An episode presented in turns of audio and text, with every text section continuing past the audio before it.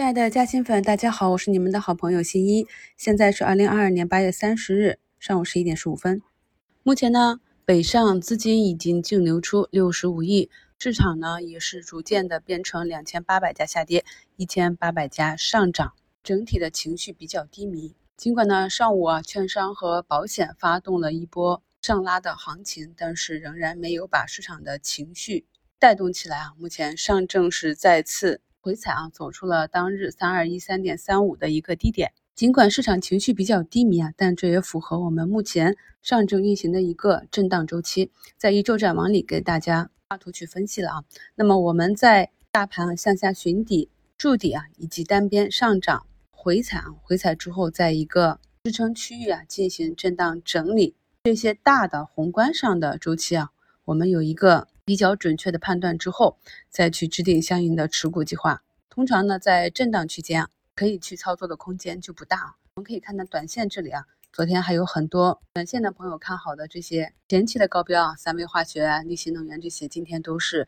呃跌的比较猛烈。而今日上涨排名靠前的这些个股列表，主要呢都是业绩出来、业绩比较优秀的啊。那么排在前面的有一个我们在六幺八关注过的，值得买啊。今天给大家讲一下这个小案例，可以看到它的筹码峰一直整理的比较密集，但是呢，一直到今天啊，目前是上涨十七个点，这是由于昨晚啊美股那边拼多多暴涨这突发的事件激起的。像这种的持续性，要根据激发它上涨或者下跌这个事件的持续性，但是呢，这种呢就是不确定性的市场行情。因为我们看到它八月二十三日出的业绩报还是同比去年增长负百分之七十六点一九，体量又比较小啊，流通市值只有二十二亿，这就是我们平常讲的像彩票系列那种比较难中的。所以呢，在一般的看盘中啊，像类似这样的个股案例呢，一般啊我们就不去持续的跟踪了，因为确定性和把握的难度都很大。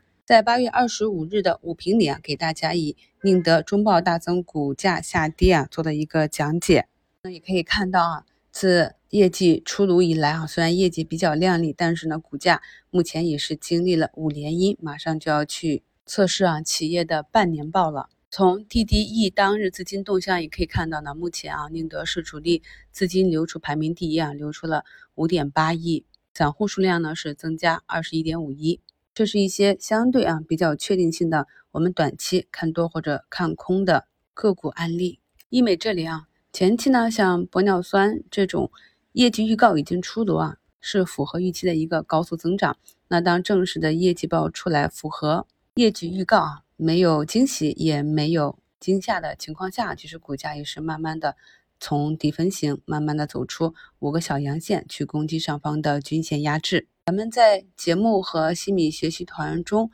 选取的部分案例啊，都是图形、股性啊和新闻事件。相对比较有代表性的，他们呢是代表了一类个股的情况。朋友们呢也可以啊将自己关注的个股与其归类，找到适合自己的、能够看得懂啊、容易把握的、胜率比较高的这种个股标的啊，按照自己的计划去慢慢的跟踪即可啊。今天早盘啊，科技板块冲的比较凶啊，那目前呢大部分呈现一个冲高回落的态势，在早评的。标题中啊，也跟大家写了要观察科创底分型啊。这里如果能够形成一个日线级别的底分型，那么后期的行情就比较容易了。这里想要短期止跌企稳啊，是不能够形成一个放量的阴线的。今天上午啊，板块上涨排名靠前的拼多多概念啊、宠物经济、快手、云游戏、网红经济、传媒啊，这些都是受昨晚美股板块上涨刺激，